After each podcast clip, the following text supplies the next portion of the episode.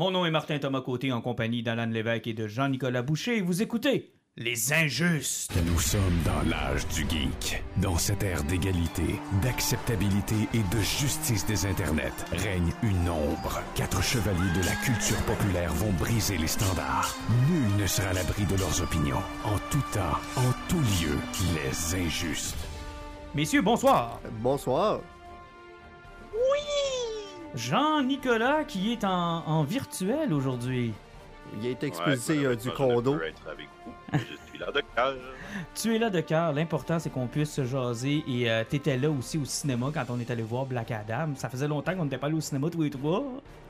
Ouais, une belle sortie d'injuste. Ouais, ça a fait du bien, honnêtement. J'étais bien content de vous voir, les gars. Euh, évidemment, vous allez comprendre que si on est allé au cinéma, on va jaser cinéma et on va parler assurément de Black Adam, le nouveau film de DC Comics qui met en vedette Dwayne The Rock Johnson. On aura l'occasion aussi de parler de euh, Tale of the Jedi qui euh, donc a commencé aujourd'hui pour nous. Pour vous, ça risque d'être, je sais pas depuis combien de jours, dépendamment le moment où vous choisissez d'écouter ce podcast, mais ils sont disponibles.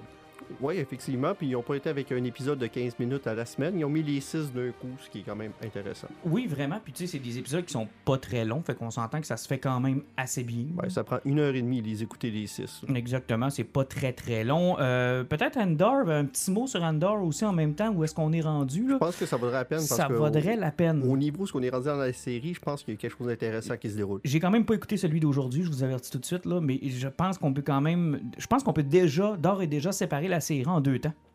On peut, ouais, l'époque, euh, c'était Gilroy qui a fait les trois premiers épisodes dans le premier showrunner de la série. Quand il a quitté, on a vu une coupure puis une autre tangente. Toi qui aimes ça observer les, euh, les showrunners, euh, Jean-Nic, t'as senti la même chose? Euh, ouais, clairement, il y, a, il y a un changement de pacing. J'ai des problèmes avec la série, mais j'ai beaucoup plus d'amour et d'éloge à l'enregistrer que, Ben, que on- de problèmes.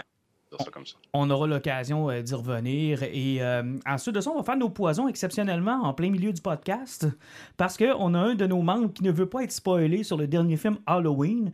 Et euh, aux injustes, on respecte ça, le spoiler. Vous le savez, quand vous nous écoutez, euh, on n'en met peut-être pas assez souvent des, euh, avertissements, mais normalement, si vous nous suivez depuis déjà 4-5 ans, vous le savez, quand on parle de quelque chose, on va en profondeur, puis on euh, on se met pas de limite sur les spoils parce que on prend pour acquis que soit vous les avez vus, soit ça vous dérange pas, soit vous n'avez pas l'intention de les voir, puis vous voulez vous faire raconter pour vous tenir à jour sur les différentes choses qu'on a vues. Donc, oui, on spoil beaucoup dans le podcast, mais euh, on respecte quand même. Puis moi, c'est quelque chose que j'ai appris, je pense, avec la prélogie de George Lucas.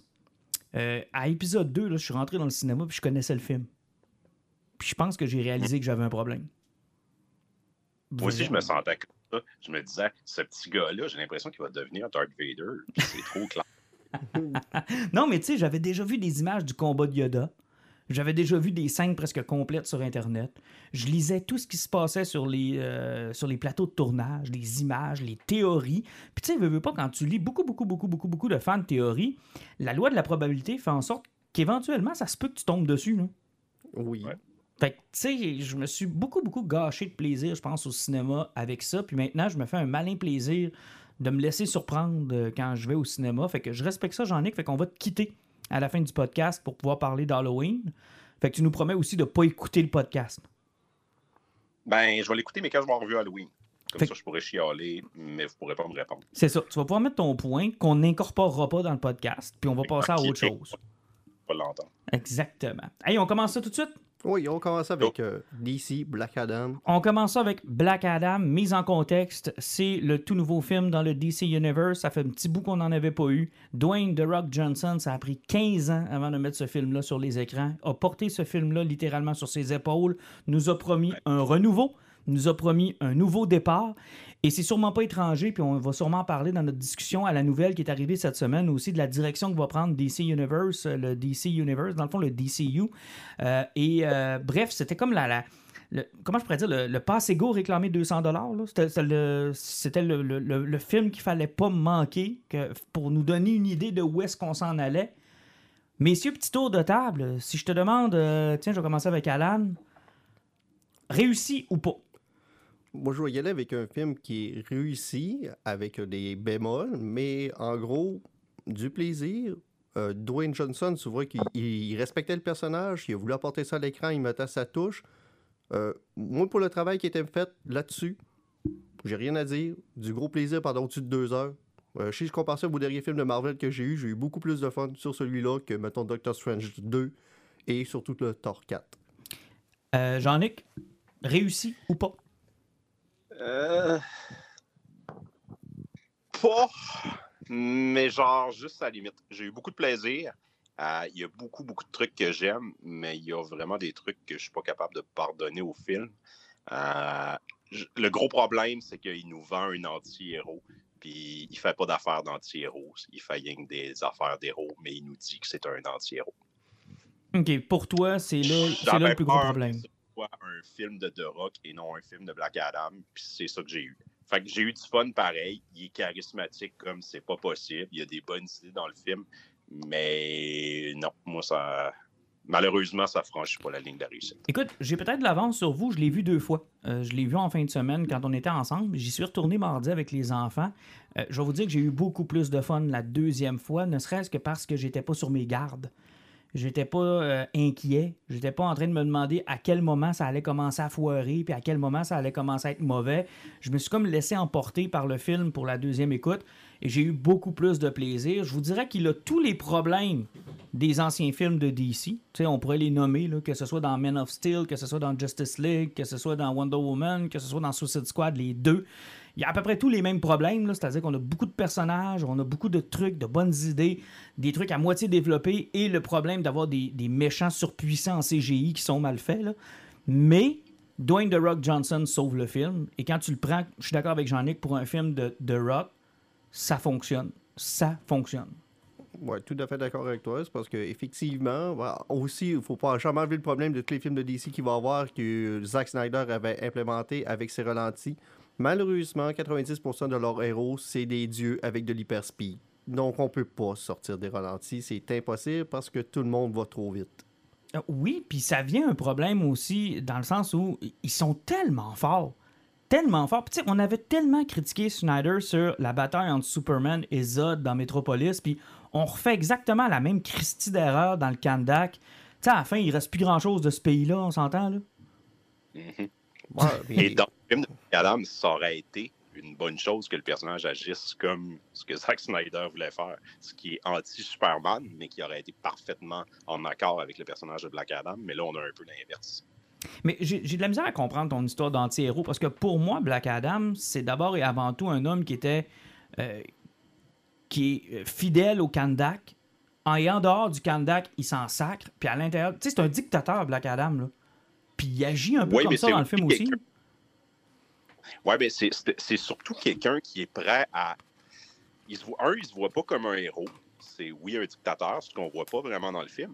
Puis, il est surtout prêt à toujours franchir la ligne pour avoir ce que lui, il veut, puis ce qu'il croit être la bonne chose. Tu sais, dans les nouvelles origines qu'ils ont faites, là, dans, euh, c'est Jeff Jones, je pense, qui Ouais. écrivait à l'époque. Normalement, c'est un oncle et son neveu qui deviennent Black Adam ensemble. Puis ils sont supposés se répartir le, le neveu le plus jeune. Dans le fond, lui, va. euh, il veut sauver le Kandak. Puis son oncle, il veut le faire aussi, mais ils s'entendent pas sur comment ils vont le faire. Comment ils règlent le problème? L'oncle assassine lorsqu'il se transforme son neveu. Et c'est comme ça qu'il devient Black Adam. Oh, wow, c'est dark, Ce ça. côté, Oh, ce ouais, côté-là, on le New pas dans le 52. film. Tu sais, C'est- Ce que ça aurait pris, c'est la, la Justice Society qui arrive, puis qui font plus de mal que de bien, puis que Black Adam en tue un des membres de la Justice Society, puis qu'il soit obligé de quitter. Puis qu'en quittant, ils se disent, ben là, ton peuple, tu sais, il acceptera pas ça. Nous autres, on est des sauveurs, mais que le peuple, il se vire de bord, puis qu'ils répondent. C'est ça, je dis, il y, a des, il y a des bonnes idées dans le film. Quand la. la- J'oublie le nom de la- du personnage, la- de la fille. Adriana ou une affaire de même. Elle lui dit Vous êtes la Justice Society. Tu sais, ça fait 25 ans qu'on est, qu'on est oppressé par. euh, J'oublie le nom de cette gang Intergang. Puis que vous faites rien, puis là, vous venez nous dire que vous êtes là pour la paix dans le monde. Voyons donc. Tu sais, c'est dit, mais il n'y a pas vraiment de conséquences à ça. Mais- On le sent pas vraiment qu'ils sont pas derrière la Justice Mais j'en profite pour vous poser une question. Là. Tu me racontes ça, là, puis est-ce qu'ils ont pas manqué une belle occasion de pas finir ça comme tous les films de DC, puis d'avoir juste un showdown entre la GSC puis Black Adam, puis d'avoir, tu sais, pas de réel, véritable gros méchant en CGI pas bien fait, là? Parce que ça s'est fini un peu euh, En fait, c'est le même feeling que j'ai dans Wonder Woman quand à la fin du film, je me dis Waouh, le méchant, c'était les hommes en général, les humains en général. Puis là, ils ont, Ouais. comme, ils ont comme été autour de la table, puis ils se sont dit non, ça prend une, une dernière bataille, ça prend un dernier badass, fait qu'on va prendre Arès avec sa grosse moustache, puis on va faire une grosse bataille laide, pas belle, qui dure vraiment trop longtemps pour rien. J'ai eu le même feeling dans Black Adam quand je me disais, il y a un showdown entre ce que la GSC fait, ce que lui il fait, Kandak, comment on intervient, la stabilité mondiale. Moi, j'aime ça quand, t'as- même dans Superman, on fait ça souvent, là, quand on joue sur où est-ce que tu as le droit d'intervenir, où est-ce que tu pas le droit, qui tu le droit de sauver, qui t'as pas le droit de sauver. Moi, j'aime ça quand on joue là-dedans. Il y avait probablement euh, quelque chose à exploiter là, puis là, on a fini ça avec Sabak, un gros démon, puis tout le monde se bourre. Ouais, mais c'est parce que Sabak est un méchant qui est important de Shazam et de Black Adam. Encore une fois, ils sont tombés dans le piège la facilité de méchant qui a les mêmes pouvoirs que eux, parce que veux, veux pas, c'est le même principe. C'est six démons plutôt que six, que dieux. Euh, oui, peut-être, sauf que ça prend toujours le problème. C'est même le Marvel, tous ses films, ou dans ses origines, le problème, c'est c'est le méchant final, c'est ton personnage principal, mais vu d'un miroir à l'opposé. Donc, euh, c'est le problème de tous les films de super-héros depuis 20 ans. Dès que tu présentes quelqu'un, il doit combattre son opposé parce que dans la bande dessinée, c'est comme ça. Malheureusement, c'est ça depuis 70 ans. Mais ils ont manqué Et- une belle occasion. Oui, mais, mais encore une fois, c'est parce que les méchants vivants, euh, mais les méchants humains, euh, intergang, je trouve que l'idée était super brillante de les apporter parce que n'importe qui qui a lu du Superman dans les années 90 Ben au grand oui. complet, c'était les vilains principaux de Superman Ben dans oui. Metropolis. Donc, euh, c'est juste d'apporter cette gang-là, c'était super intéressant. Mais il n'y avait pas de menace réelle parce que la joke du film, c'est qu'il en tue 250 à la minute. En fait, ça m'a fait penser un peu à Astérix et Obélix, là, de la façon dont on tue les méchants d'Intergang. là.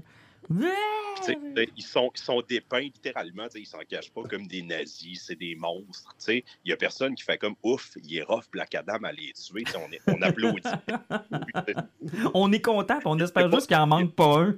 T'sais, Black Adam, ce que j'aime dans le personnage, c'est qu'il y a- cette espèce de zone grise. Là, il, il va tuer, mais il va tuer autant des super-héros que des super-vilains. Il fait ça pour son bien à lui puis pour le bien de sa nation. T'sais, il franchit la ligne que personne d'autre n'est capable de faire. Puis je ne l'ai pas senti dans le film. Dans le film, il dit Je suis pas un héros, je suis pas un héros. Mais il agit comme un héros. Il prend des décisions Mhm. d'héros, il fait des affaires d'héros. Et en plus, il nous, il nous amène à la fin exactement là où ça nous aurait am- amené si on avait suivi le personnage, c'est-à-dire qu'il est isolé, tu sais, le Kandak est à prison. Parce que c'est ça, Ouais. dans le fond, là, à la fin, la Justice Society, ou encore, ce que moi j'aurais aimé voir, c'est, gars, on peut pas le battre, là, mais on va le circonscrire. Tu sais, on va, Mais, on, on va y mettre une limite physique. Mais c'est parce que pour défendre le projet en ligne, que je pense que ce qu'il essaie d'exprimer, c'est que la GSA dans le film définit le héros par on ne tue pas. Ça fait Mhm. qu'ils sont sur la même ligne de que Superman et Batman. Exact. Et moi, ça- j'ai trouvé ça très drôle de Hawkman de dire moi je ne tue pas. Moi, j'ai des beaux souvenirs de lui avec sa massue dans la face du monde. Puis en général, le monde ne survive pas longtemps. Puis en général, c'est le monde qui essaie de l'arrêter parce que son bloodlust Non, c'est assez Carter, élevé. là, c'est tout que tueur en série. Sauf que là, c'était totalement différent. Ça fait que la différence entre un héros et pas un héros dans ce film-là, c'est la, la- la limite de tu tues ou tu tues pas. Ce qui est un peu simpliste, là. Et pour, pour rappel qu'on est dans le Snyderverse où Batman tue du monde à coups de gun sur la Batmobile et où Superman, dans son premier film, tue Zod et des milliers de personnes à Metropolis pendant qu'il se bat. Fait que, le côté, les héros tuent pas, ben, tu sais, je veux dire, ils ont-tu pas écouté, ils ont-tu pas regardé les films dans leur propre série? Tu sais, ça, ça fonctionne pas. Tous les héros tuent dans le, on va dire, le Dark DCU présentement. Mais euh, on a parlé beaucoup de Snyder, tu as parlé du ralenti, Alan. N'empêche que euh, faire des scènes de ralenti dans les films de super-héros maintenant, on a eu la première, ben, la première, celle qui avait le plus impressionné dans X-Men. Euh, on se rappelle tous de Day of Future Past, qui, qui était quand même assez extraordinaire comme scène. C'est difficile de réinventer ce genre de scène-là. Tu sais, Schneider en avait fait aussi. Mais celle sur Painted Black de, euh, des Rolling Stones, au début du film, c'est une des Christie de belles scènes, ça, là. là. Bon, il- Vraiment. ça, ça rappelle justement, euh, si on prend le Snyder Cut de Justice League, euh, les quelques séquences de Flash qu'il y avait là-dedans, où ce que les Mm. ralentis dépeignaient vraiment des peintures que tu, vois, Ouais. que tu pouvais voir. Oui, effectivement, quand c'est bien fait, on, on- même à l'époque, euh, quand c'était dans le super-héros, c'est Smallville pas mal qui l'avait apporté. Ouais. Il y a des séquences aussi qui étaient incroyables dans Smallville. Quand c'est bien apporté, et que c'est utilisé de façon judicieuse et pas à toutes les 35 secondes. Genre avec le personnage de Tornade, là, ça c'était insupportable. Ben, ça, malheureusement, c'est le même problème que les effets spéciaux. Vous avez pas vu Morbius, aucun des deux. Hein? Non. Euh, Morbius a utilisé le même principe sur ses effets spéciaux. C'est quelqu'un qui devient comme en nuage puis qui Mhm. bouge rapidement avec des ultra ralentis. C'est des techniques de 2010 pour le 3D. OK. Qu'en en 3D, ces trucs-là paraissent bien, sauf que je sais pas pourquoi ils sont pas capables de, les lâcher parce que quand tu écoutes un film en version standard, c'est lettre Ah, puis ça vieillit mal. C'est affreux. Mais la scène, juste pour revenir à celle de, de, de quand il sort de sa caverne, c'est c'est The Rock qui fait la scène parce que tout le long du ralenti, son vis- il se passe tellement d'affaires dans sa face. Ouais. Ils ont réussi à passer dans ce, dans ce 2-3 minutes-là toute son incompréhension de où est-ce qu'il est rendu, qui c'est quoi qui se passe, c'est qui ce monde-là.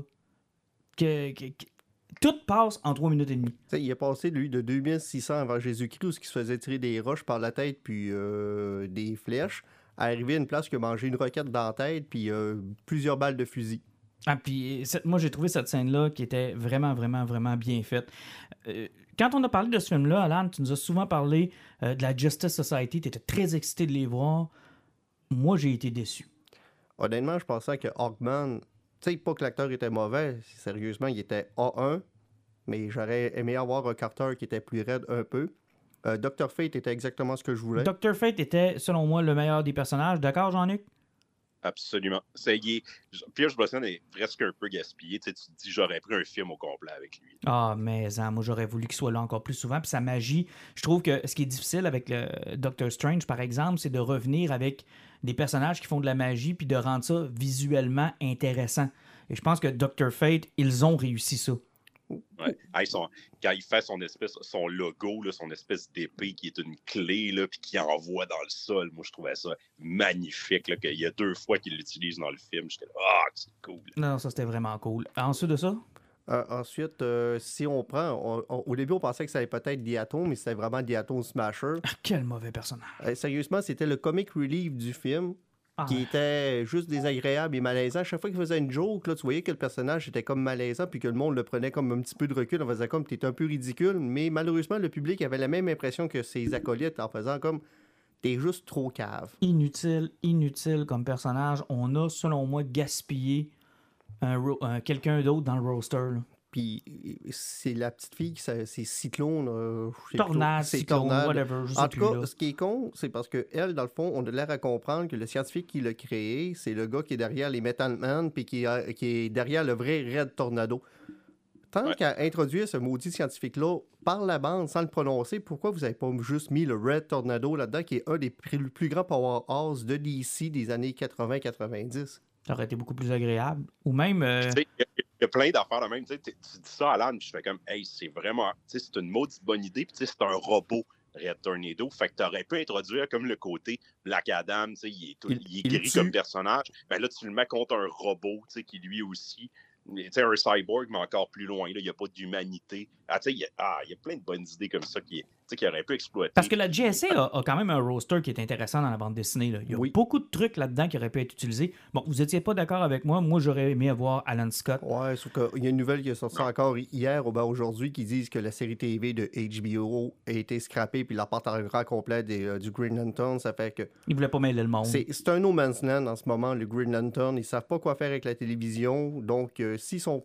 Ils savent pas encore ce qu'ils vont faire avec la série TV puis qu'ils ont apporté, ils sont pas prêts pour les films parce que parce les que, introduire, ça va, trop, ça va trop cocher la Mais- production. Mais, visuellement, avoir eu Alan Scott contre Black Adam, ça aurait été magnifique. là. Tu sais, Ouais. ça aurait été Mais- beau. là. En même temps, c'est un gros personnage. Puis c'est un feeling que j'ai, mais on dirait que Dwayne The Rock Johnson, tu sais, il a comme choisi avec qui il allait jouer. Il était là, moi, je vais avoir des scènes avec Pierce Brosnan, je vais avoir des scènes avec, euh, avec Hawkman, mais avec les deux autres, là, puis c'était une joke que je faisais en sortant du cinéma, je pense qu'ils n'ont pas de scène avec lui. La fille, à la fin, la tête, elle le regarde. Elle tombe Smasher, il fait comme un clin d'œil. Mais j'ai pas l'impression qu'ils ont eu de scène écrite entre les deux. là, Puis il n'y a pas de dialogue entre les personnages. Comme si euh, tu sais, ils étaient au-delà de ça. Là. Fait que ces personnages-là sont relayés à. Ils apparaissent dans les scènes d'action et ils ont des scènes entre eux, mais ils n'interagissent pas avec le personnage principal. Et c'est un petit peu étrange. Puis j'ai l'impression que c'est comme The Rock là, qui a fait ben, moi, il y a quatre acteurs avec qui je vais avoir des scènes. mais les autres, euh, Euh, non. Une des, choses, euh, une des choses qui m'a gossé un peu, c'est. euh, tu sais, OK, euh, Ant-Man and the Wasp, ça va être le 31e film du MCU. On s'entend, là? 31 films pour établir un univers partagé dans lequel il y a des concepts, il y a des, endroits. tu as eu beaucoup, beaucoup de temps pour placer tes pions, placer tes affaires. Le DCU, on s'entend, là, il n'y a pas beaucoup de films, puis souvent, c'est garoché. Puis j'ai trouvé que la Justice Society en a souffert, Amanda Waller en a souffert, le, le monde dans lequel vivent ces personnages-là en a souffert en général. Ils nous introduisent un paquet de concepts super rapidement, puis c'est comme c'est de même, puis tu sais, on les a jamais vus dans d'autres films, on sait pas d'où ils viennent, on sait pas qu'est-ce qu'ils font. Là, ils ont une espèce de maison de la Charles Xavier avec le, le jet qui sort de là, ils ont des liens avec la fille de Peacemaker, là, il y a Amanda Waller là-dedans, puis là, ils essayent de faire comme un paquet de liens qui ont jamais vraiment été faits pour. Puis- Ça fait Ouais. pas. Puis ce que tu viens de nommer, là, crée l'autre problème du film. L'exposition et les dialogues médiocres de ce film-là. Sérieusement, ça a été écrit par un enfant de 5 ans. Euh, c'est de la qualité des dialogues, mettons, d'une quotidienne au Québec, où ce que c'est, c'est stoïque et ça parle, et ça ne parle pas comme un être humain normal, standard. Ça parle comme un écrivain qui est euh, juste roché pour écrire comme il s'écrivait un roman, et pas comme le monde parle. C'est souvent un problème des films génériques. Si vous avez vu Uncharted l'année passée, vous avez vu le même problème. Si vous avez vu, mettons, le Tomb Raider qui avait sorti il y a une couple d'années, les textes sont génériques, sont fades. Personne ne parle comme ça. Il n'y a personne qui fait de l'exposition à ce point-là. À la fin, le vilain qui explique son plan pendant 28 minutes en arrière de son bouclier. Et sérieusement, il est même capable de se rappeler là, de ce que son ancêtre a dit. Il y a 2600 ans, l'être humain normal ne se rappelle pas ce qu'il a mangé pour souper hier. Donc, euh, l'exposition de ce film-là et les dialogues sont insupportables. Et encore pire que tu le vois en français, parce que quand tu parles le un, un- un- en anglais qui était trop loquent quand tu parles, en français, malheureusement, tu tombes dans le vouvoiement et dans le tu perles. Et c'est insupportable en français. Effectivement, les dialogues, c'est une grosse faiblesse, euh, Jean-Luc. Oui, le, le scénario en général, là, on, sent que c'est pas quelque chose qui a été écrit avec passion, le genre 15 ans, là, puis The Rock était là tout le long. C'est comme, il y a plein d'idées, puis on a écrit un scénario autour pour faire arriver ces idées-là. Mais là, je vous contre, écoute. a- là. Oui, t'a- t'avais dit. Fonctionne, mais non, c'est pas, c'est pas bien écrit. Mais là, je vous écoute, là, puis je reviens à la question que je vous ai posée. Ben, pas que je vous ai posée, mais la, le, le préambule que j'ai fait avant de présenter le film, c'était supposé être un nouveau départ. Là, je vous entends, je nous entends, je m'écoute aussi. C'est pas un nouveau départ, là. C'est plus de la même Hey. chose. Oui, c'est, c'est, c'est, Hey. c'est la formule copier-coller de ce qui, ce qui existait. C'est juste que les couleurs sont un peu plus claires. Jean-Luc? Euh, Moi, là, en écoutant ça, je, je me sais, En fait, le film que je rapproche le plus de ce film-là, c'est le premier Suicide Squad. Mhm. et qui a lui aussi qui a des faiblesses scénaristiques, un vilain absolument boboche, euh, mais qui a plein de scènes vraiment cool, puis qui a plein de bonnes idées. Mais tu sais, c'est un film qui a genre 10 ans. Puis un casting incroyable aussi, Par là. The Rock avait raison, mais pas pour la bonne chose, puis tu l'as adressé un petit peu. Là. Tu sais, Il nous dit depuis 15 ans, ça va changer CDC, ça va changer CDC, le, le niveau de power va changer. Puis il avait raison, mais pas avec son film, avec James Gunn qui arrive à la tête du DC. Ben, effectivement, parce qu'on va en parler justement du problème. Parce qu'on va sortir du film. Euh, on va post-credit 5. Oui. Normalement, c'était un gars qui était d'un sou puis on coupait la tête. C'était comme Shazam. Mhm. Euh, The Rock est arrivé, il voulait vraiment Henry Cavill, mais il, avait, il, a- il a- il s'est rendu compte qu'il y avait. c'est- comment il s'appelait? Euh, Jean-Nic, c'est-tu Amada ou. euh, c'était- Euh, des- Armada qui, qui a quitté euh, la Armida qui a quitté, que lui, finalement, on s'est rendu compte que lui puis Henry Cavill, c'était chien et chat. Ça Mhm. allait vraiment pas bien, puis il voulait rien savoir de le revoir là. Ça fait que The Rock s'est rendu compte qu'il y avait comme quelque chose qui allait pas bien. La nouvelle mm, direction qui était là voulait se débarrasser d'Armada, puis on savait qu'il allait partir tranquillement pas vite. C'est que pendant le tournage, euh, euh, Black Adam été tourné, puis que lui s'est fait tirer, il était chercher Henry Cavill, puis ils ont retourné la séquence. C'est pour ça qu'il est ultra cheap, la, la, la, post-credit scene. Tu sais, tu vois Henry Cavill arriver d'un nuage de fumée, là, c'est parce qu'ils ont eu 15 minutes pour la fin. Oh oui, ça s'est fait dernière, dernière, dernière minute. Puis ils, ont de- fait, ils ont essayé de nous faire croire que c'était parce qu'ils voulaient garder le secret. C'est pas ça. Non, effectivement, c'est parce qu'il ne pouvait pas, tant que ce dude-là était là, c'est la journée qui s'est- ça a été confirmé sur papier qu'elle allait se faire mettre dehors, Henry Cavill a remis le pied dans le building, et c'est là que Man of Steel s'est fait confirmer et qu'une nouvelle tête dirigeante avait été cherchée pour le sauf, DCU. Sauf qu'en ramenant Henry Cavill, en mettant James Gunn là, j'ai pas l'impression qu'on paye sur le Python Reset, là. Non, euh, mais Dwayne Johnson l'a dit dans une entrevue, il arrive, moi je refuse de croire que ces personnages-là n'existent pas, mais qu'ils vont se croiser. Mais sauf que ça veut pas dire qu'on va les acknowledger, ils vont se croiser. Jean-Nic, t'en penses quoi? crois aussi que, tu sais, mettons l'annonce de James Gunn hier, c'est pas quelque chose qui s'est décidé la semaine passée. Ça te fait quand même faire un bout que c'est en discussion. Il y a beaucoup de personnes qui, tu sais, à l'interne devaient être au, euh, être au courant. Je crois que les résultats de Black Adam, tu sais, ça, je pense pas que c'est ça qui est mis le dernier clou dans le cercueil, mais clairement, si le film avait fait genre 400 millions à sa première fin de semaine, peut-être qu'il aurait fait, ben, OK, on va continuer les discussions avec James, mais on va continuer à voir ce que, ce que Dwayne va apporter. Là, ils ont comme fait, ouais, le film, finalement, il a comme le même problème que nos autres. Fait je pense que The Rock, il est avec eux autres, mais tu sais, il commence déjà à changer son discours. Là. a deux semaines, il disait, je travaille activement à avoir un fight avec Superman. Puis là, hier, en entrevue, il disait Ouais, à court, moyen terme, on n'a pas vraiment de plan pour que les deux personnages se rencontrent vraiment. On va voir. Moi, je veux continuer à travailler avec eux, puis j'aimerais ça que ça arrive éventuellement. Fait que là, on a passé à Hein, ça va peut-être être genre lui l'ennemi dans le deuxième film de Superman à Ouais, présentement, il n'y a comme rien sur la table pour, pour une suite, genre. J'ai une question rapide. Est-ce que vous pensez que le report de Shazam a un impact à ce qui s'est passé là? Ils n'ont pas pu présenter Henry Cavill dans le premier. Est-ce que vous pensez qu'ils l'ont reporté pour peut-être en faire un caméo dans ce dans Je pense qu'il pourrait être dans le deuxième Shazam? Ben, ils ont, ils ont manqué leur chance parce qu'ils ne pouvaient pas dans le premier. ils l'ont fait de façon cheesy. Vraiment cheesy, ça fait que je pense ça arrête du bon sens.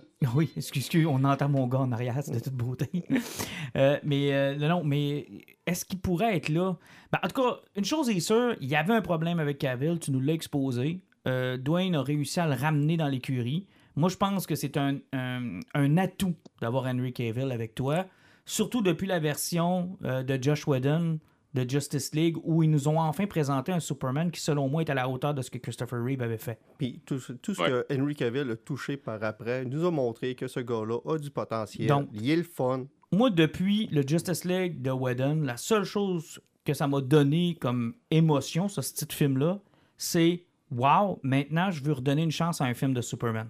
Eh oui, Avec ce Superman-là. Ben, Henry Cavill méritait d'avoir sa deuxième chance, ça fait 10 ans puis c'était le temps, puis je suis content que ça avance dans cette direction-là. Mais pas son Superman de... je veux pas voir le, le Deep Press euh, de, de, de, Man of Steel, Ça, ça va être la grande question, parce que ce qu'on sait en ce moment, c'est que James Gunn va prendre toutes les décisions, sauf pour deux franchises. Il ne il, il gère pas Joker 2 et il ne gère pas le Batman et son univers étendu de Matt, Reeves. C'est lui qui va prendre les décisions. Moi, le, sais, moi, c'est vraiment drôle. On est comme, toi, tu es un peu inquiet, Alan n'aime pas ça, moi, je suis aux anges. Moi, ma grande question, c'est comment James Gunn va déléguer? Parce que je suis pas inquiet sur ce qu'il va faire, mais tu sais, James Gunn, c'est comme pour moi du gâteau au chocolat. Mais tu sais, je mange pas du gâteau au chocolat trois repas par jour. C'est mon dessert préféré mais j'espère que James Gunn va être capable de faire OK, Superman, on donne ça à telle personne, je vais être consulté pour certains trucs, pour donner des lignes, mais tu sais, ça sera pas un Superman qui fait des jokes puis qui fait exploser des buildings. Puis j'espère qu'ils vont laisser à quelqu'un exprimer ce qu'il veut ouais, faire. Mais gars, ce que tu me dis là, là c'est ce qu'on espérait voir dans le MCU, puis avec Kevin Feige à la tête du MCU, ce qu'on s'est rendu compte, c'est que les réalisateurs finissent tous par nous dire tu rentres là, ta créativité, tu la laisses à la porte. Ah, mais Kevin Feige, de toute façon, c'est une caméra avec une casquette. Ouais, en plus. Tu sais, j'en ai que c'est ça, là. Le, but de se, de, se, de se nommer quelqu'un qui voit à l'ensemble de la patente, c'est justement d'empêcher d'avoir ce qu'on a eu avec le DCU. C'est-à-dire des millions de versions bizarres qui fait pas ensemble. C'est ça, c'est ça qu'ils veulent plus. Fait que fait que, tu sais, oui, tu vas avoir un, Malheureusement, tu vas avoir un Superman qui fait des jokes qui dit du monde. Ils n'ont pas le choix parce qu'on on, a souvent parlé de la phase 4, puis ils ont laissé plus de liberté au niveau de la phase 4, puis ils ont essayé des réalisateurs différents avec des styles différents, puis c'est la pire phase. Puis au même au niveau du box-office, il est en diminution, le MCU, là, depuis la phase 4, et la différence. Écoute, ils ont scrappé Sam Raimi. Moi, quand ils ont engagé Sam Raimi puis la fille de Eternals, je me suis dit, OK, ils sont en train de de lâcher un peu à grippe puis de, les laisser faire toutes sortes de styles puis de genres, ça va marcher. Remy qui sortait d'une retraite de plusieurs années, qui avait pratiquement ben rien fait, puis finalement son film c'est une catastrophe. Ben, non seulement ça, mais en fait son film c'est une catastrophe parce que c'est pas un Remy. N'importe quel style de Toton aurait pu faire ce film-là. C'est le même film que tous les autres. À, à part pour le bout de zombie 10 minutes à la fin. Puis encore là, tu sais, ils ont fait ça juste. il il m'a fait penser à un mauvais Tim Burton. là. Tu sais, quand tu dis, bon, je vais mettre deux, trois spirales, ça va avoir l'air d'un film de Tim Burton, là, tu sais. Mais dans le fond, c'est pas, c'est pas ça, tu sais. Si t'engages Sam Raimi, tu sais, c'est comme engager une décoratrice chez vous, puis tu finis par choisir les couleurs des murs pareil. Ben, t'as une décoratrice, mais c'est pas plus beau chez vous, là. Hey, t'avais fucking Sam Raimi sur ce film-là, là.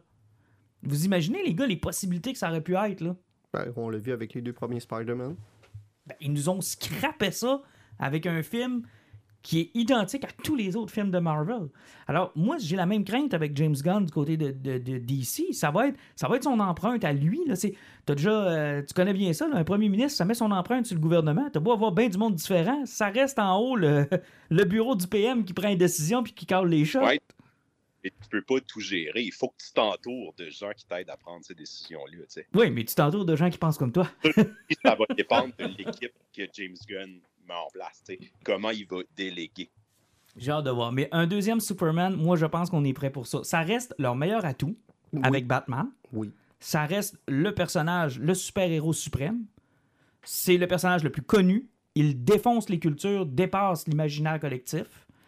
C'est ton flagship et ça fait des années que tu ne l'utilises pas. Depuis façon- 2013. La prochaine étape, c'est, c'est caster Wally West. Euh, Entre autres. Oui, parce que là, il va falloir que tu te débarrasses de ton problème. là. Effectivement, il faut que tu sortes Flash 2, puis que tu tues Barry Allen comme c'est arrivé des années 80, puis Wally Baba West... Yezra. Baba Yezra Miller, merci bon. D'ailleurs, ce, ce film-là, il fait, on fait quoi, là? Ben, vu qu'Ezra Miller, il était acquitté d'une accusation, il a accepté de suivre des programmes parce que Warner ont comme pas le choix pour sortir leur film. C'est. c'est... Ils ont une fenêtre. Dépêche-toi avant qu'on sorte d'autre chose. Ben, c'est parce que je sais pas quand ils vont sortir le film, mais la fenêtre s'en vient tranquillement pas vite, j'ai l'impression. Puis j'ai- la porte Wally West, j'ai l'impression. Je suis sûr que c'est ça qu'ils sont en train de travailler pour refaire une fin, se débarrasser d'Ezra Miller, puis présenter Wally. Hey, salutations à Michael Keaton qui est chez eux, qui engrange tout ça. Puis qui- on l'a pas vu encore une fois. Il y a eu 2 millions quand même, c'est pas rien. Hey, ça, ça doit être les 2 millions les plus faciles à faire assis ton cul chez vous. T'étais supposé apparaître dans trois films, il n'y en a pas une de Ce gars-là, ça fait 20 ans qu'il a pas fait parler de lui demain. Non, non, lui, c'est incroyable. Euh, non, c'était- c'est quelque chose. Mais euh, bref, Black Adam, allez le voir. Je pense que c'est un bon film de Dwayne. Vous allez avoir du fun. Euh, laissez votre cerveau à l'entrée. Oui. Puis euh, restez pour la scène finale. Ouais, tout simplement. Le film vaut la peine. Visuellement, le film est vraiment beau. Ah, moi, euh, comme je vous ai parlé de cette scène-là au début, mais il y en a plein de belles scènes comme ça qui valent la peine d'être vues, où tu dis, waouh, ils ont. Puis moi, c'est probablement la chose que j'ai remarqué le plus dans ce film-là, c'est la. puis tu sais, euh, le chemin qu'on a fait entre Man of Steel et ce film-là sur comment présenter des effets spéciaux crédibles pour un personnage aussi fort. Je trouvais que c'était bien fait là, quand il se bat contre les humains, la vitesse, les éclairs, les. euh, j'ai trouvé que c'était mieux fait que. Tu sais, Man of Steel, j'ai toujours trouvé que ça faisait jeu vidéo. Là. Ouais. Les punchs n'avaient pas l'air à frapper. Là, quand, quand ils frappent, les impacts sont là. C'est Ah, c'est bien. C'est ça, là. Je pense qu'ils ont assumé qu'ils ont un powerhouse. Ils ont assumé qu'ils ont un, un personnage qui est très fort. Ils n'ont pas essayé de nous faire semblant qu'il était vulnérable. là. Quand on l'a vu blessé au début du film, j'ai dit bon, ça y est. Mais pas en tout, là. C'est la seule fois qu'il est blessé. Là. Je veux dire, pour le reste, là. Oui, effectivement, non. Euh, sérieusement, boudez pas votre plaisir euh, à cause de quelques mauvaises critiques. Euh, prenez le film pour ce qu'il est, puis... euh, Et mention honorable à Dwayne qui s'est entraîné comme un mongol et qui n'a pas de padding dans son costume. à presque 60 ans. Incroyable. Hey, le coup, là, la scène où on, on le voit de dos, là, en panoramique, là, il a l'air d'un nuage. hostie, Il n'y a pas de coup. J'ai eu un frisson que je n'avais pas eu depuis tard, Ragnarok. Ah, mais Zachary Lévy a de l'air beaucoup plus confortable. Oui, Tu pourrais dormir dessus. mais il va l'écraser, le pauvre petit. Il va Il le prendre dans... Non, mais il va le prendre dans ses mains. Il va faire comme... Il n'y a rien à faire avec ça. Là. Il va avoir l'air ridicule à côté. Là. Quand tu le regardes, là. Ah, c'est ça qui va être drôle. Pauvre gars. OK, euh, Tale of the Jedi, euh, six petits animés d'une quinzaine de minutes, 20 minutes dans le plus long, euh, qui sont des, euh, des ponts entre certaines histoires ou des moments précis dans, l'histoire de Star Wars, dans la trame narrative de Star Wars, euh, avant euh, l'épisode 4, 5, 6, euh, qui nous répond à quelques questions, des fois qu'on avait, des fois qu'on n'avait pas. euh, qui, nous, qui nous amène à- dans des moments qu'on n'a pas exploré beaucoup, que je trouve intéressant. Moi, tout l'univers d'épisode 1, j'ai trouvé ça super intéressant. Qu'est-ce qui vous a branché le plus? De quoi on, on commence par quoi? Euh, L'épisode 1 était oublié. Ah, l'épisode 1, je l'ai même pas écouté. Euh, c'est c'est- c'est- C'est un bébé à chocolat d'un an qui flatte un lion puis elle devient son ami à cause de la force. Ça, que, ça, non. c'est- C'est c'est- c'est Mowgli, cheap. On passe au deuxième, Count Dooku avec un jeune Qui-Gon Jinn qui s'en va sur une planète faire une négociation, un classique. Oui, parce qu'il y a un fils de sénateur qui a été kidnappé, Et on se rend compte que le sénateur est un foutu asshole. qui a vraiment opprimé son peuple au grand complet et son fils n'était pas au courant. Euh, il s'en rend compte là. Puis il est presque content d'être kidnappé parce qu'il se rend compte que son futur peuple est maltraité par son père, puis il n'est pas d'accord avec cette façon de faire. Et c'est probablement les premiers éléments dans la tête du Count Dooku. Exactement. Ou ce que Dooku, quand il parle au sénateur, qui dit Laisse-moi tuer ce peuple-là, puis ramasser mon fils. Ou ce que Dooku fait comme Excuse-moi, je suis un Jedi et je protège le peuple de la République. Et le sénateur de lui répond il fait comme Non, les Jedi sont là pour servir la République et les sénateurs. C'est comme la première graine du mouvement séparatiste qui, se- qui se plante là, là. Puis l'utilisation un peu dark de la force de la part de Dooku qui nous montre que. Mais tu sais, c'est un point que je trouve que Dave Filoni utilise bien parce que George Lucas. Je, je peux pas être poli, je vais me mâcher mes mots. Mais ces hosties de Jedi, il y en avait vraiment fait des spires de la République, puis du Sénat, puis de l'armée au grand complet. Et dans aucun de ces films, on a vu un Jedi qui a défendu le peuple. Jamais, jamais, jamais. Il ne faisait que les missions du Sénat. Sans jamais contredire le Sénat. C'était la, bran- la branche armée du Sénat. Tout simplement, puis il, avait- il réfléchissait même pas. Il était assis en rond, il parlait toute la journée, mais si un sénateur dit va tuer lui, il le tuait. Mais c'est un peu ça, en fait, la base de, de- de la prélogie. C'est- C'est c'est ça le problème. C'est ça qui fait en sorte qu'il y a une guerre, en fait. Ben, plus ou moins, c'est ce qui a expliqué. Ça a donné. euh, Ben, Dave Filoni a fait euh, six ans de clos noir sur ce- le fait que c'était une idée de jambon. Comme c'est ça, il y a eu une fausse bonne idée. Genre, il y a un setting qui est intéressant, les personnages ils disent c'est ça qui se passe, mais c'est pas ça qui est exploité pas en tout. Mais le fait qu'il ait dit, puis que les personnages disent que c'est ce qu'il faisait, ça a ouvert la porte à Filoni à faire comme là. Il nous a dit ça, il nous l'a pas montré. Ben, t'as peur, moi, je vais m'amuser avec ça. Je vais montrer comment c'est arrivé. Et je suis désolé, mais Filoni, il- c'est beaucoup plus intéressant, ses idées, puis ce qui fait que ce que George Lucas a fait. C'est extraordinaire. Puis moi, entrer dans cette époque-là, euh, d'épisode 1, euh, puis de faire des liens avec les films, j'ai adoré ça. Puis ça nous amène peut-être, continuons la ligne de, de Doku euh, au deuxième épisode où euh, il est avec Mace Windu. C'était cœurant, ça, là. là. Sais, là, tu vois encore le clash entre Mace Windu, qui était trop by the book, puis que tu te rends compte qu'il Il ah, est nommé à la fin. il est nommé à la fin, puis ça avait l'air à suivre une ligne directrice que lui-même s'est mis sur son chemin pour réussir à avoir une place au, au conseil. Tu sais, il, il a l'air d'un gars qui veut suivre le cheminement puis monter les échelons dans les Jedi de C'est façon. euh, tu sais, Un ben, syndiqué, là. comme, comme un Un syndiqué, justement, syndiqué qui rentre que. euh, il, voit une phare, il trouve le, le maillon fait, puis il le fait tomber, C'est ça. puis il prend sa place. Parce que c'était écœurant aussi, cet épisode-là. Doku est encore face au Sénat, face à ce qui se passe sur le terrain, euh, à l'assassinat d'un Jedi. Effectivement, puis l'assassin de ce Jedi-là ouvre la porte à Mace à rentrer au conseil, puis c'est comme s'il avait pris la porte qui était là, faisait comme s'il introduit dans cette mission-là en sachant qu'elle allait pouvoir prendre la place. Ah non, c'est c'est tordu comme idée. Et tout ça nous amène au dernier épisode avec Doku, où là, on est vraiment épisode 1. Là. Euh, on est en fait en simultané lorsque euh, Qui-Gon est sur Coruscant pour faire son rapport sur euh, le site. Darth Maul. Au même moment, on voit enfin Doku éliminer des archives Camino, euh, puis tout ce qui, est, ce qui est autour de cette histoire-là qui a été un peu garoché en n'importe comment dans l'épisode 2. Euh, Et plus important, ça, ça- cet épisode-là donne une réponse à une question que tous les fans de Star Wars et même la population en général ont. Qu'est-ce qui est arrivé à Yaddle? arrivons à Yaddle. Et ça, c'est intéressant ce qu'on a réussi à faire avec Yaddle. Et ce qui est le fun, c'est que c'est on est au début du plan de Palpatine. Puis son plan n'est pas encore béton, là. Non, vraiment pas, parce que là, il, il- il est encore sur les euh, catonuméodiens, là. C'est, c'est, c'est, c'est ça son, son à la manche, là. Puis son, il est pas encore chancelier, là. Parce qu'au moment où ça, ça se passe, Qui-Gon vient de mourir. Il va être nommé chancelier ou il vient de se faire élire chancelier. C'est pas encore fait. Les clones sont pas encore rentrés, là. Les clones sont pas rentrés. Doku va le voir, va lui dire Hey, là, t'es, t'es- t'es allé trop loin. C'est Quoi? allé trop loin. C'est intéressant, ça, le, le côté. On voit de coup qui est comme. Il y a un choix à faire, là, là, parce qu'il est en train de dire, t'as peu, là, il était pas supposé mourir, Qui-Gon. J'aurais pu le convaincre. Puis, tu sais, au-delà du ça aurait pu devenir un allié. Là, là, il est en train de se dire, t'as peu, là, là, en allant là, ça va apporter ça, j'ai perdu.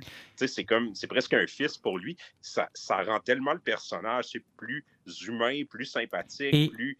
Et que j'ai trouvé ça cool. Et Le- ça en ajoute sur la relation entre lui et Palpatine et pourquoi Palpatine s'en débarrasse, parce qu'il le voit comme un égal. Ouais. C'est à la fin qu'il l'appelle Master. Ben, tout simplement, effectivement, parce que quand il part, c'est son collègue de travail. C'est ça, au début, là, il y a une relation d'égal à égal, une relation politique, et tu vois que Palpatine a utilisé la même chose qu'avec Anakin. J'ai trouvé ce que tu voulais, j'ai trouvé ce qui te fait peur, j'ai trouvé ce qui te ce qui t'inquiète, ce qui te gruge, et je t'apporte une solution. Ma solution, c'est celle-là. Comme avec Padmé puis avec Anakin, je sais ce qui te gruge, je sais ce à quoi tu penses, ce à quoi tu rêves, je t'apporte une solution. Puis Palpatine, il fait la même affaire.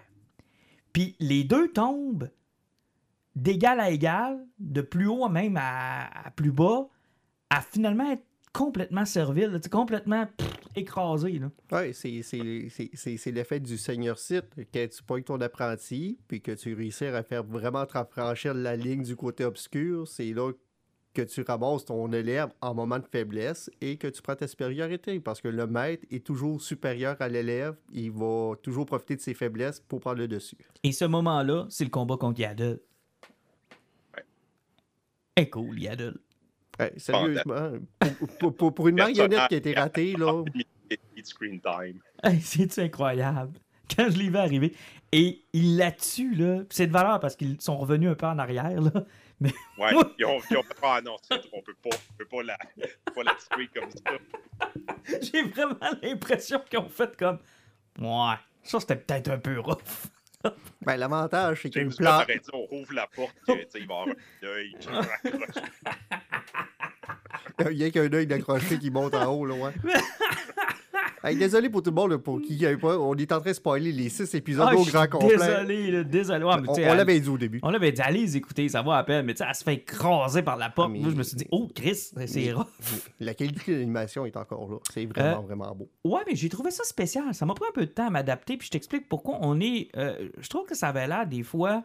Puis je pense que c'était voulu. Là, ils ont voulu se donner probablement un style. Ça avait l'air des cinématiques de jeux vidéo, des fois. Là. De Ouais. deux personnages statiques, un en face de l'autre, qui font juste des mouvements avec leurs mains. Là. Ouais, ça, c'est peut-être euh, ben, pour couper des coûts de production un peu. Je là, sais mais- pas, mais des fois, j'ai trouvé que ça, ça avait l'air un peu cheap, des fois. Ça ça m'a déçu, ça. La film était vraiment belle. Par contre, le voice acting, il est comme, il est correct, mais c'est ça, cinématique de jeux vidéo, c'est pas timé vraiment avec les lèvres parfaitement. Genre, je me sentais vraiment, c'est ça, cinématique de jeux vidéo de PlayStation 2, genre. Genre, c'est ça, tu sais, genre, hey, c'est awesome, c'est merveilleux, c'est ce que je veux voir, mais Chris, il aurait pas pu se forcer un peu. Ouais, un petit peu uncanny. Puis, tu sais, il y, a- il y a aussi dans, dans l'histoire de Doku, là, je comprends qu'ils nous font des shorts de 15 minutes, mais sérieusement, cette histoire-là aurait mérité beaucoup plus, là. Parce qu'il reste encore plein de questions. Comment il a rencontré le chancelier, ben, euh, le sénateur à l'époque, comment leur premier deal s'est fait, parce que entre l'épisode où il se rend compte que Mace Windu, c'est un de crosseur, puis que les Jedi, c'est des crosseurs, puis l'épisode où il va voir Palpatine en lui disant « c'est pas ça que tu m'avais promis », moi, c'est l'épisode de là Ouais, qui me manque, là. Sauf qu'ils n'ont jamais dit que c'était un stand-alone. Ah, je Il sais. va y avoir une saison 2. Donc, Ah. euh, tu sais, ça avait fonctionné à l'époque. Il ne faut pas oublier que la, la, la- la prélogie, si tu n'écoutais pas les dessins animés qui passaient à minuit soir à Télétoon, tu comprenais pas les films. Ouais, surtout euh, pour le, le Grievous, pourquoi il touchait. Oui, effectivement. Puis pourquoi Palpatine était enlevé au début du troisième film. Donc, euh, il pourrait avoir une série. De... C'est pas long à faire. Je suis convaincu qu'ils pourraient en avoir deux, trois autres saisons comme ça.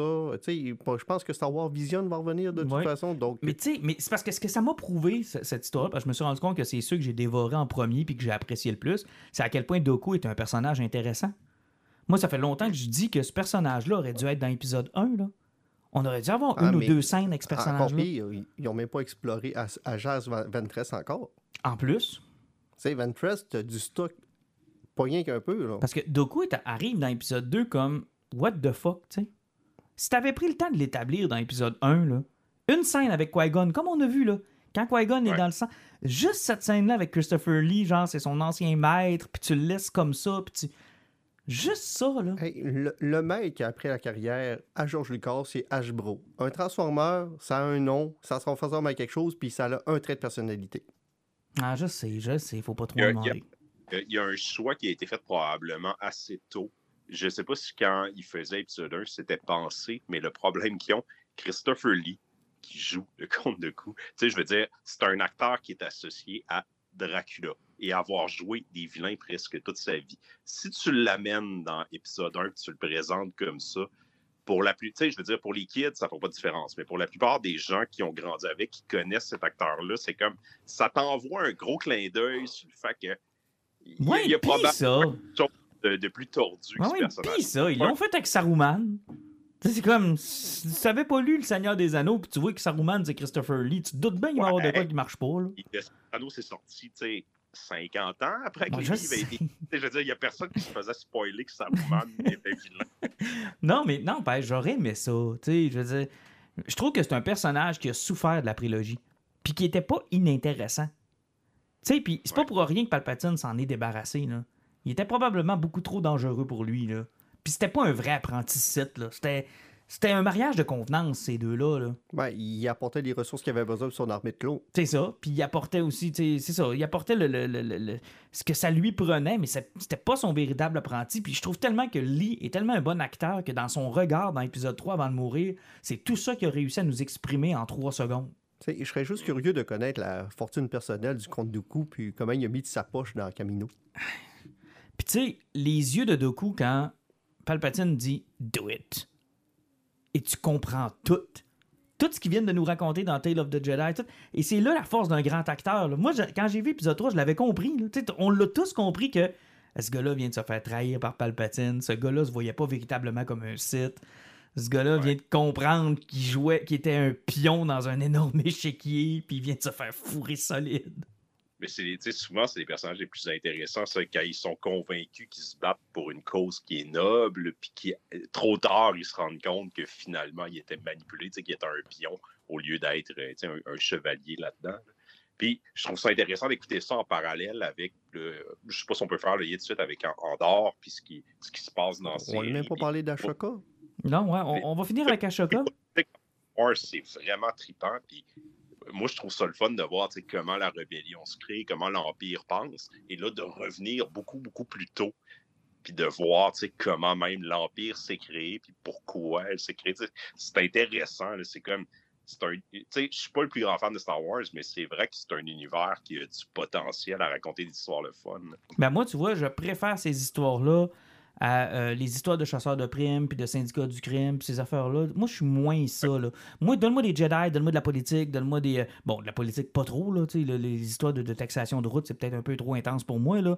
Mais tu sais, les- mais des histoires comme... Moi, Tale of the Jedi, là, c'est venu me parler, là. C'est ça que je voulais voir. Effectivement, parce que ça, ça va chercher des aspects politiques, des aspects des personnages qui nous intéressent. Ça, euh, puis en, en peu de temps, ça nous a amené plus d'éléments, mettons, que de Bad Batch qui avait sorti l'an dernier, que la Exact. deuxième saison s'en vient. Tu sais, dans Bad Batch, ils nous apportaient des points sur les débuts de l'Empire qui étaient intéressants, qu'ils se sont débarrassés des clones. Mais le side story était pas si intéressant.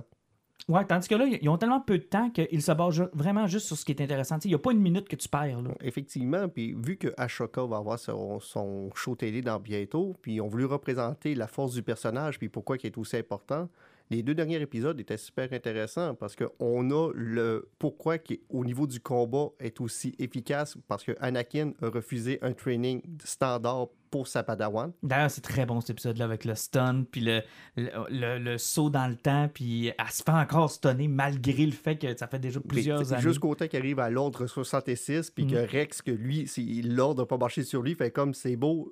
On va voir sûr- comment ça coûte. On va voir, si ça, euh, on va voir que ça a payé ton Si, si l'entraînement qu'on t'a donné va fonctionner, parce rentre contre une armée de Stormtroopers avec Rex qui est en arrière. Donc, euh, mais ça coupe sur un blackout là. Sauf, Très efficace. super efficace. Puis ce que j'ai trouvé brillant, là, le sixième épisode.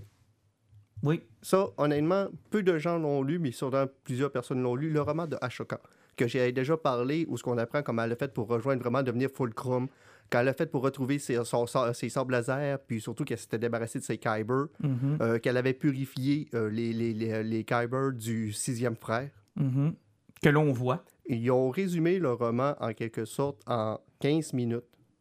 qu'elle est sur la planète, puis que finalement, elle se rend compte qu'il faut qu'elle défende un peuple qui l'a trahi, mais qu'elle n'a plus ses sabres laser parce qu'elle les avait enterrés à la tombe de Rex, où ce qu'elle avait Mhm. refusé tout ses- son, son passé de Jedi. Qui sont en possession d'Anakin. Euh, C'est pas lui qui est de terre quand il, il se rend sur le, le vaisseau, là? non, mais Anakin, il n'est pas là. C'est parce qu'il est peut-être plus dans l'autre, ou que ses sabres laser d'origine, elle, elle- s'était débarrassée. oui, oui, oui. C'est pour ça que quand elle se ramasse devant le, six- le sixième frère, elle n'a pas de sable laser, elle n'a rien.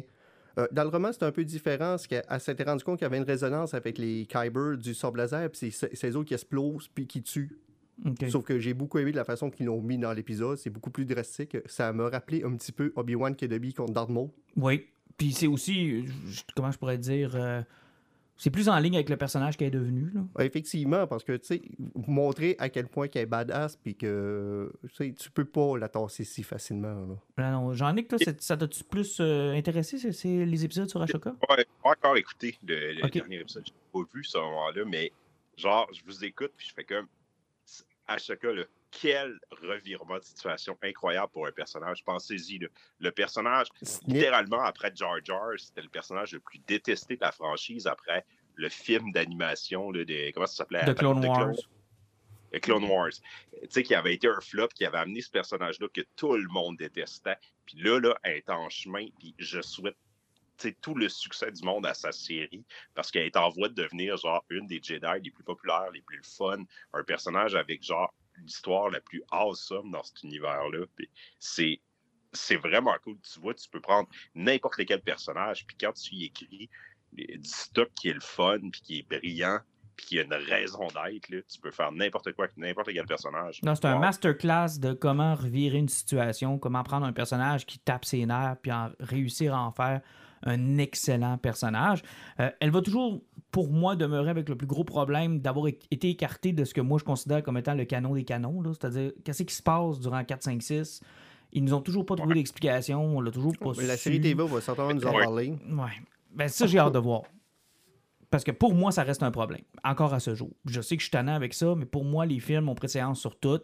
Puis ça me gosse d'avoir eu un aussi gros personnage aussi fort, présent dans l'entourage de cet univers-là, alors que, tu sais, euh, au pire moment de l'univers, elle était où sacrement, tu sais? T'étais où quand tout était tombé, tout était détruit, tout est... Ça, ça me gosse. J'ai hâte d'avoir des réponses à ces questions-là. Je suis convaincu qu'on va en avoir, mais j'ai hâte. Puis trouve-moi une bonne explication. Ben, je sais pas, c'est parce que avec le retour de Ezra euh, Bridger aussi, parce que lui, euh, veut, veut pas, il s'est ramassé loin qu'il est parti avec euh, Mhm. Amiral. Ah, ça, c'est le bout que j'aime moins de Star Wars. là. Moi, les histoires de, de, de, de, de, portes spatio-temporelles. Ben, mais là, il, il était parti euh, possiblement dans, dans l'univers des schistes qui étaient à peu près juste connus, la race de, de Thrawn, parce que les autres sont comme vraiment, vraiment très, très loin Mhm. dans, des, dans, dans des régions qui sont uncharted. Euh, puis les autres, c'était des grands navigateurs, puis c'est eux autres qui trouvaient des, des traces. Et une des raisons pourquoi que Palpatine avait été chercher un schiste, c'était possiblement pour les traces vers Hexagol et des, toute ce, ce zone-là des sites. Pas Génacol. Pas Gé- c'est d'accord. Génacol, ça me fait du bien. Donc, euh, j'ai hâte parce que ça se peut que justement qu'avec euh, la, la, la, Mandalorienne, que je viens de perdre son nom encore une fois, Sabine. Sabine, qu'il soit parti tellement loin que ce, ce six ans-là, C'est ça, qu'il soit juste pas accessible. eux autres, il n'y avait, même pas de communication, ils n'ont même pas dû savoir que c'est passé avec Luke Skywalker puis son Mhm. père. Là. Ouais, non, c'est intéressant. Euh, J'en ai qu'on va faire notre tournée de poison. Après ça, on va te dire bye-bye. Ouais. Veux-tu commencer pour, pour pouvoir partir le plus vite possible? Non, je vais te garder avec nous autres juste pour que tu puisses commenter nos poisons au cas où. OK? Ouais, T'as pas le choix de toute façon. Alan, je commence avec toi. Euh, moi, je vais y aller euh, assez random euh, avec quelque chose que j'ai décidé d'écouter. Euh, j'ai commencé avant hier, j'ai fini hier les deux premiers épisodes de, de, de Peripheral, là, le périphérique sur Amazon Prime. Honnêtement, je me suis lancé sans faire mes recherches sur c'était quoi. Il y a plusieurs personnes qui vont me juger comme un certain amateur de cyberpunk qui va faire quoi? Man, tu connaissais pas William Gibson? Je m'excuse. Mais non, mais ça arrive, on peut pas tout connaître. J'ai lu sur le gars, c'est vraiment un père puis un génie du cyberpunk des années 80 en montant. Euh, il a l'air d'avoir écrit des trucs qui sont géniaux en, par- en commençant par sa trilogie. son premier roman, c'était Neuromancer. Euh, je pense qu'il faudrait que je lis cette trilogie-là. Euh, la prémisse c'est très simple. Tu vis, c'est dans le futur. Euh, Il y a un gars qui est un militaire, un ex-militaire, puis il gagne de l'argent en étant dans la réalité virtuelle. Mhm. Mais ils se rendent compte que ben, son avatar, il est efficace, mais sa sœur, dans l'univers virtuel, est encore plus efficace que lui. C'est qu'à tout bout de champ, il prête son avatar, mais à un moment donné, il se fait prêter une nouvelle technologie pour rentrer dans l'univers virtuel qui est encore plus efficace. Tu n'as plus de lunettes, rien, c'est vraiment quelque chose que tu mets à la tête, puis ça te rentre dans l'univers. Mais quand sa sœur rentre là-dedans, elle se rend compte que c'est comme si elle était là, donc elle sent absolument tout. Puis à un moment donné, elle se fait blesser avec l'avatar de son frère, puis elle se rend compte qu'il y a un exosquelette en dessous. Et là, elle se pose la question si je suis dans une simulation, pourquoi que la simulation s'est donné la peine de me créer un exosquelette? Puis Oh, oh. je suis capable de tout sentir. Oh oh. Euh, c'est fait par les personnes qui ont été derrière euh, Westworld, OK. les débuts. J'ai eu une grosse vibe là-dessus sur je comprends pas ce que ça va, puis je veux savoir ce que ça va. Dans le deuxième épisode, il y a beaucoup de réponses. Sauf que non, c'est super intéressant. Puis euh, si vous tripez moindrement sur Super Pong, il y a vraiment des. C'est pas trop compliqué, tu sais, genre, moi, tu sais que je comprends rien, puis que... Ben, euh, Inquiète-toi pas, tout est quantique. OK. C'est que toutes les réponses sont là. OK, fait que je devrais être correct. Tu vas être correct. OK. Je vais avec le mien. Vous allez être content de moi ou encore déçu. J'ai écouté Clerks 3. Ah, j'ai hâte. de- Écoute, Clerks, pour... Même Comment? Ben, écoute, comment je pourrais te dire ça? Clerks, pour moi, c'est un film qui a changé ma vie. OK? Littéralement. C'est c'est vraiment un film qui a changé ma vie parce que le premier film m'a rentré dedans comme rarement un film m'a rentré dedans. C'était euh, à un moment où j'avais peut-être l'âge à peu près des gars, que j'étais à peu près dans la même position, j'avais à peu près les mêmes questionnements.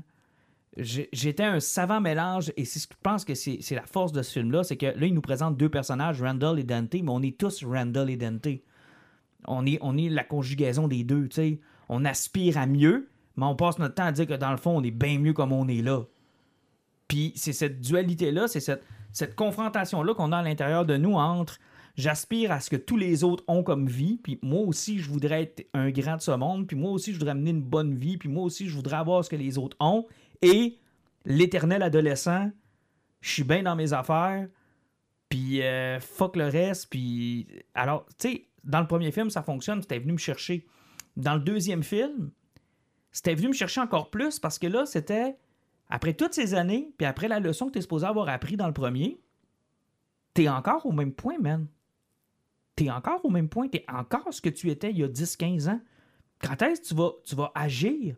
Puis, il y avait, selon moi, une belle finalité dans ce deuxième film-là. C'était le moment où les deux, les deux se mettaient d'accord sur une seule chose, c'est on va aller chercher ce que tu veux, mais on va le faire à notre manière. Puis on va se partir de quoi dans lequel on va être heureux. Et le film se termine avec c'est le premier jour du reste de notre vie. Puis les deux gars sont au même point, mais il y a quand même quelque chose de changé. Tu sais, le gars va avoir, un, va avoir un enfant avec sa blonde, euh, Randall, son meilleur ami, ils ont acheté la place. Tu sais, il y a comme. Et pour moi, ça faisait une belle finale. L'idée de revisiter ces personnages-là plus tard dans leur vie encore, je m'étais dit avant de l'écouter, t'as besoin d'avoir de quoi me raconter. Là.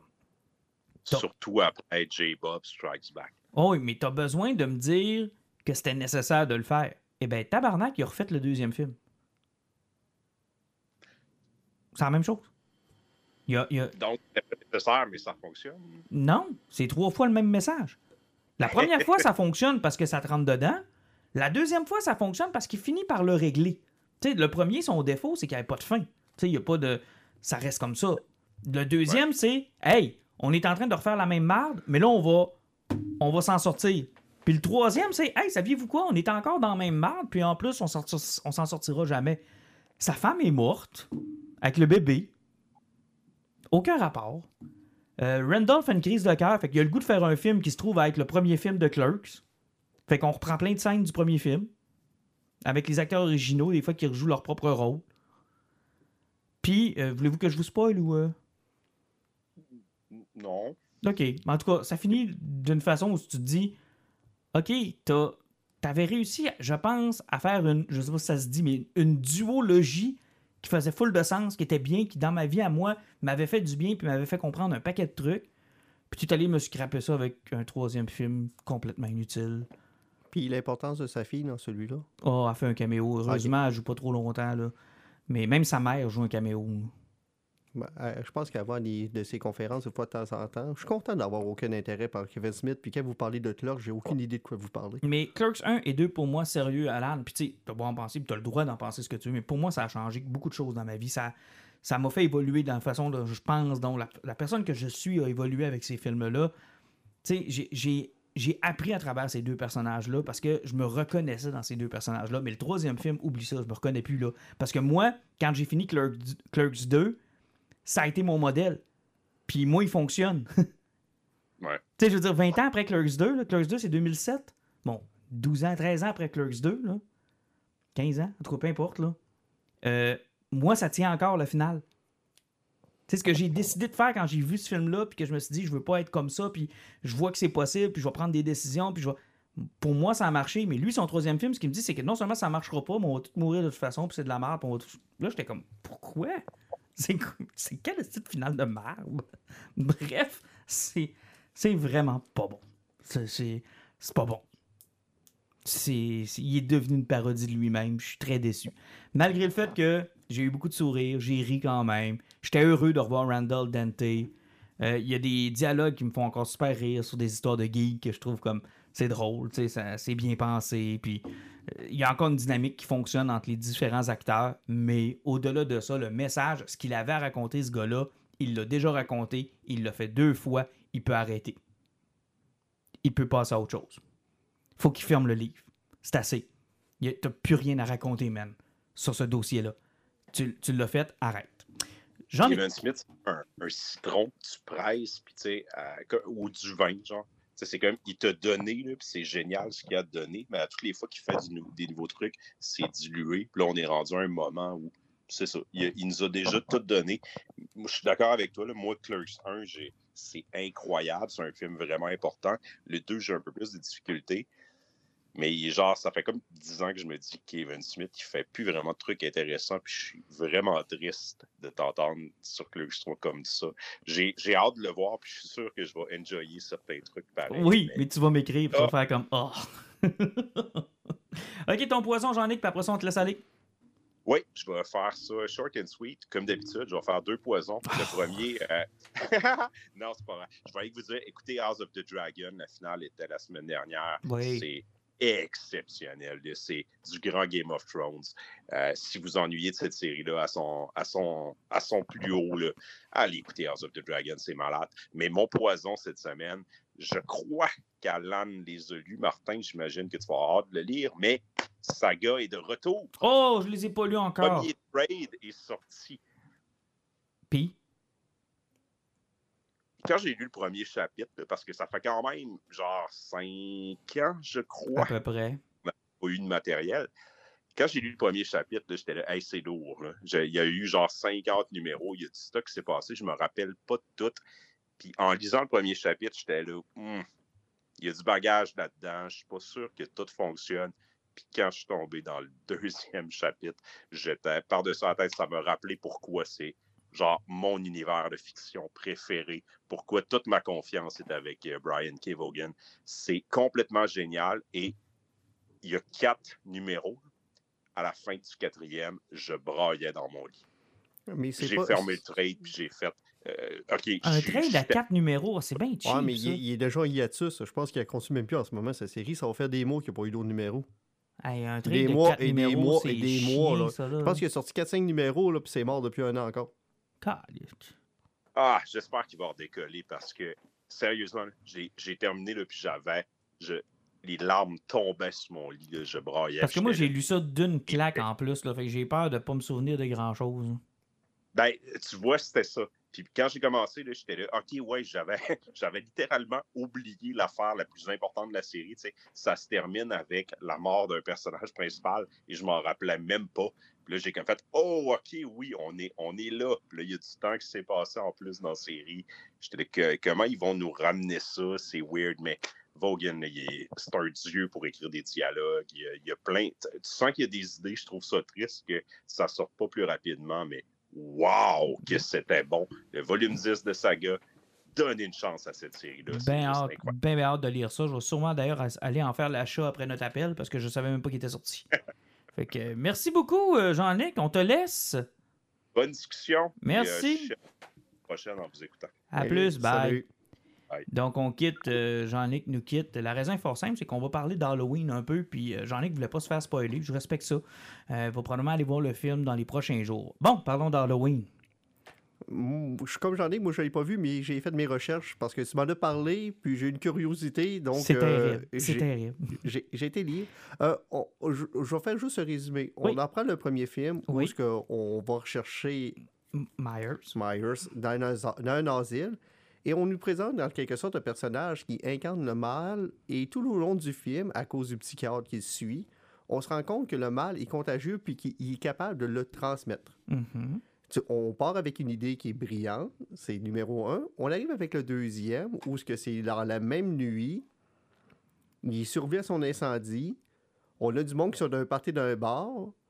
Puis à cause qu'il est encore là, le monde vire fou et c'est le mal meurt ce soir et on se ramasse avec une communauté complètement dingue qui part à la chasse à Myers. Puis ils se tuent presque tous les uns les autres. Euh, finalement, c'était un carnage de mort ridicule et ils ont tué un nain innocent en plein milieu du film, ce qui avait absolument aucun sens. c'est tellement awesome. Puis à la fin, ben, ils ont décidé de le tuer à coups de râteau et de faire repasser. Ils n'ont pas été capables. Puis finalement, il est devenu Néo dans Matrice, puis il les a tous tués.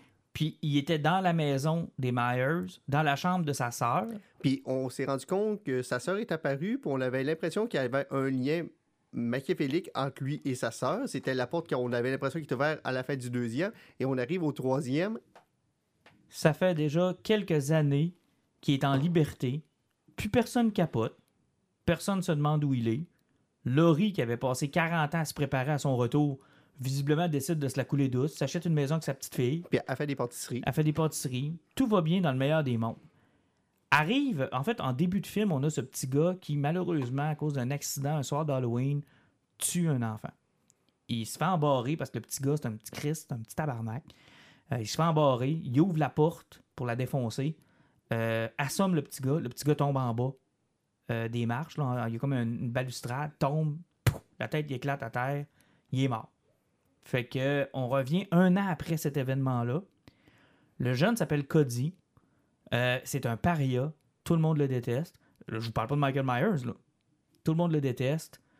Euh, ça va pas bien. Euh, et il se fait intimider par du monde. Euh, des joueurs de trompette. Ouais, Par- des- par la, la, la, la, la gang de la fanfare de l'école. c'est- c'est les, pires bolés de- d'une école générale. C'est terrible. Il se fait écœurer, intimider, puis Laurie tombe là-dessus, puis elle décide de le présenter à sa petite fille. Il y a une histoire d'amour qui se développe entre les deux. Jusque-là, on n'a pas vu Michael Myers encore, là. Puis là, tu te dis, OK, il est où Michael? Euh, c'est quoi le lien avec les deux autres films? C'est qui Cody? C'est quoi le rapport? Puis là, tu finis par te faire convaincre que c'est intéressant ce qu'ils vont avec Cody. Sont-ils en train de nous monter un nouveau Michael Myers? Puis là, tu te dis, ah, je trouve ça intéressant. Il devient de plus en plus dark. Puis là, OK. Finalement, il- tombe sur Michael Myers, qui était Et- caché dans des égouts. Finalement, les gars qui ont écrit la nouvelle trilogie ont vu Hit comme tout le monde, ça de l'air, puis ils ont décidé de faire un autre. C'est quoi il appelle C'était Picsou qu'il appelle en français Ouais, Gripsou. Gripsou. Ouais, c'est ça, c'est Pennywise. Dans le fond, il est dans, dans, le- dans le- le- l'égout, puis ils nous ont comme montré qu'il était faible. Fait que là, je me dis, ah, ok, peut-être que dans le fond, il a arrêté de tuer du monde, son pouvoir est peut-être lié à l'Halloween, puis peut-être que là, il est plus faible, il est vieux, on le sait pas, c'est jamais clair. Euh, il finit par tuer quelqu'un, Cody, euh, finit par se venger, tuer plein de monde, il, embarque sur un killing spree. Encore pire, là, c'est qu'il a tué quelqu'un, la première fois qu'il a tué quelqu'un, il est en relation avec la fille de Laurie. Mm. Il va lui dire J'ai encore tué quelqu'un, mais cette fois-là, je l'ai fait volontairement. Et elle tombe plus en amour que jamais avec lui. Ah non, ça c'est incroyable, c'est c'est vraiment malsain comme relation. Il la monte littéralement contre sa grand-mère, contre Laurie Strode. Puis là, c'est génial. Puis là, hop, OK, là, il réussit à aller péter la gueule à Michael Myers, il volait son masque, il se met à tuer plein de monde. Là, tu te dis, OK, ils sont en train de nous établir un nouveau Michael Myers, c'est lui. Euh, s'en va chez Laurie Strode, Laurie Strode le tire. Là, tu te dis, ben voyons, non. Comment ça, Laurie Strode, là, ça peut pas finir comme ça? Il se tranche la gorge, il se tue lui-même. Oui, parce que. Il dit moi je peux pas avoir ta fille, ta petite fille, personne va l'avoir. OK, donc tu vas tuer du monde? Non, il se tue lui. Mhm. Ce qui fait fucking aucun sens. Effectivement. Parce que là, une fois qu'il est mort, tout le monde peut l'avoir. Puis là, on est rendu aux trois quarts du film. Ils ont bâti un personnage que. Ça a l'air que même les, les gars qui ont écrit le film, qui ont fait, ça se peut que sur Internet, tu te fasses ramasser parce que avec ce qui se passe dans le film, le monde va faire de fuck. Et son personnage, au trois quarts du film, se suicide et t'as pas encore eu de finale au film. En fait, moi, l'impression que ça m'a donné, c'est une gang d'écrivains autour d'une table qui sont en train de développer une super de bonne, idée, de bonne idée, sans penser au fait qu'il y avait deux films avant. Effectivement. Fait que là, ils sont en train d'écrire un Christy de bon film d'horreur avec une histoire de mal qui se passe, puis de génération. Puis là, tu te dis, oh, wow. Puis là, à un moment donné, il y a quelqu'un qui est rentré dans la salle qui a fait, hey, le film sort la semaine prochaine. Encore pire, on sait tous que deux, trois semaines avant que le film sorte, là, la fin n'était même pas encore cannée. Puis là, ils se sont dit, hey, c'est vrai, Steve, le film sort. On n'a pas encore Michael Myers. Ok, fait que là, Michael Myers revient dans la maison, il se bat contre le Restore, le Restore le tue, fin. Il paraît que le combat dure trois minutes. Et là, tu fais. Mais ça répond à aucune question des deux premiers films. Ça n'a aucun lien avec les deux premiers films. Il y a juste les cinq dernières minutes où Laurie redevient Laurie, Michael Myers redevient Michael Myers. On fait abstraction complètement de Cody puis de la petite fille. Là, ça, c'est plus grave, c'est plus important. Les deux se battent. Tu sais plus rien sur. Là, l'histoire de Cody, ça compte plus. Ça fait que l'histoire que c'était Michael Myers qui inspirait le mal par lui-même, ça n'existe plus parce que Cody est devenu un, un tueur en série par lui-même. C'est ça. Euh, l'histoire qu'on a voulu apporter avec sa sœur, C'est- Il est complètement oublié. complètement oublié parce que le deuxième en tant que tel, il n'y avait aucune histoire. là. Zéro. C'était juste un village qui poursuivait quelqu'un, puis à la fin, ils ont montré qu'il était immortel parce qu'il ne pouvait ça. pas mourir. C'était le mal qui se propageait à travers. C'était la panique qui, qui s'emparait de la ville. Effectivement, puis ils ont montré que c'était un, mon- un- un- que c'était vraiment un semi-démon qui était ça. immortel ça. et que sa sœur peut-être avait un, un lien là-dedans. C'est ça. Tout été oublié. Euh, il présente un nouveau personnage qui n'a pas vraiment de lien, donc sa folie n'est pas liée à Myers. Il arrive à la fin du film, il se rend compte qu'il n'y a pas Michael Myers, puis il n'y a pas le combat avec Laurie Strode qui était supposé d'avoir. Il rush quelque chose, il met ça dans la boîte, puis il sort le film. Puis le problème, là, c'est que je leur en voudrais pas pour Cody parce que il est intéressant. Ben, il aurait fallu qu'il y ait plus de contact au départ avec Michael Myers pour Oui. montrer le fait, parce que le psychologue était, c'était, avait un lien avec Michael Myers, c'est ce qui l'a poussé à la folie. Le village, c'était du monde qui était.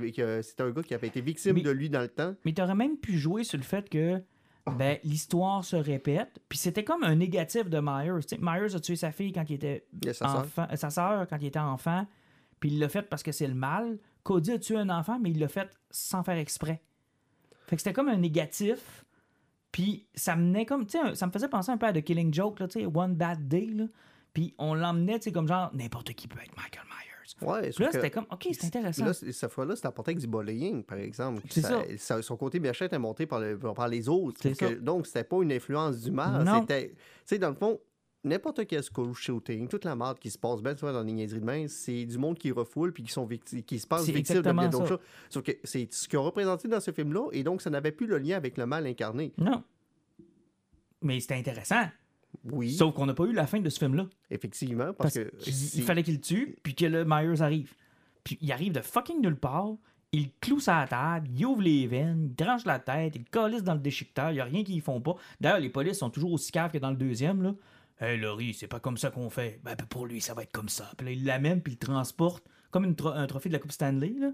Puis il le calisse dans le déchiqueteur du garage où il y a eu full meurtre, que personne n'a ramassé d'ailleurs. Puis il le déchique là-dedans. Il y a eu une mort intéressante, c'est la fille en dessous de la clôture. là. Ça, c'était drôle, c'était bien fait. Puis en dehors de ça, les morts étaient plates. Tu sais, au moins dans le deuxième, les morts étaient toutes aussi plus idiotes les unes que les autres. Donc, là. tu fais, tu fais rire, même si c'était pas drôle. C'est ça, tu riais, puis tu te disais, tu sais, à quel point t'as as une gang qui se sont collés de la pizza, puis qui se sont imaginés à tuer du monde de la façon la plus originale possible, puis ils se sont crissement fait des défis, là, tu sais. Genre, moi, je vais le tuer avec un néon. Ah ouais, t'as pu watch out, moi, je vais casser le cou des marches, tu sais. C'était des affaires comme ça. Puis le deuxième, tu sortais de là, t'avais eu du fun, tu riais. Je suis sorti du troisième, je me suis dit, c'est? Pas eu de fun. Pas eu de fun. Quand il est interrompu avec un personnage qui pouvait être intéressant, Ben, euh, D'ailleurs, on a vu ce qui s'est passé. La première fin de semaine était catastrophique. C'est le moins bon de la trilogie.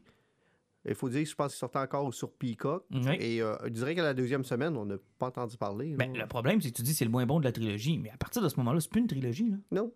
Parce qu'une trilogie, pour moi, c'est la fin d'un arc que tu as pris trois films à raconter. Ben, euh, bon- bonjour, Madame Kennedy.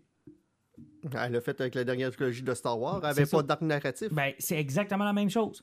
C'est dans le sens où tu ne peux pas m'annoncer. une ah, Annonce-moi trois films. Annonce-moi pas une trilogie. Moi, une trilogie, dans ma tête, tu sais où est-ce que tu t'en vas. Tu as un arc narratif avec trois petits arcs narratifs qui s'imbriquent les uns dans les autres. puis ça fait une grosse histoire. Indiana Jones est une trilogie, mais pas ce point narratif-là. C'est ça. Genre, Lui, c'est trois aventures distinctes. c'est ça. Tu sais, ou ça répète, tu sais, comme il y a eu 7-8 films d'Halloween, 10-12 Freddy, puis c'est pas grave qu'il n'y ait pas un grand arc narratif dans tout ça, là. Ben, même principe avec Friday the 13 Ben, c'est ça, parce que ça se passe à une date précise, donc C'est euh, c'est toujours à peu près dans le même parc, mais c'est jamais à la même époque. Puis c'est pas important, Hmm. à la limite. Mais là, tu m'as promis une histoire complète qui finalement ne l'est pas. Puis surtout que tu élimines tout ce que tu avais mis par avant, comme tu parles du fait que Laurie est dans sa maison ben peinard, qu'elle- ça- quand on voit sa maison dans le premier, là, c'est une forteresse. Ben oui, elle était traumatisée pour une nuit. Elle en a vécu une hostie, là, dans les deux. De... Puis ça, ça. Tu sais, je veux dire, les deux nuits qu'elle a, qu'elle a, qu'elle a vécues, elle a perdu des membres de sa famille. Oui. La plusieurs. première fois, en 79, 78. Ben, sa fille, elle meurt dans le deuxième. euh, dans le deuxième, oui, sa fille, elle meurt. En 78, là, tu sais, c'était terrible ce qu'elle a vécu, mais n'empêche que. C'était des amis. tu sais, je veux dire, elle, elle a, elle a géré ça pendant 40 ans comme une. une- Puis là, c'est sa fille qui meurt. puis il est en liberté, tout le monde s'en crisse. On sait pas s'il est où. Il y a encore du monde qui s'a.